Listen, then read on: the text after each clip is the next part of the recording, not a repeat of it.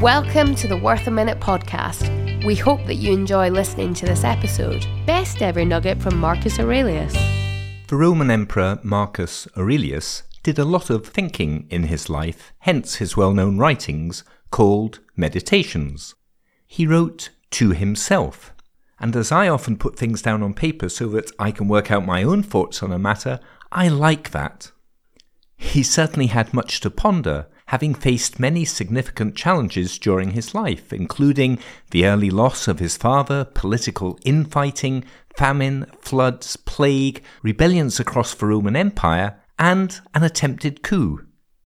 Very often simple and succinct, his observations and comments are thought provoking and memorable, but I should let them speak for themselves.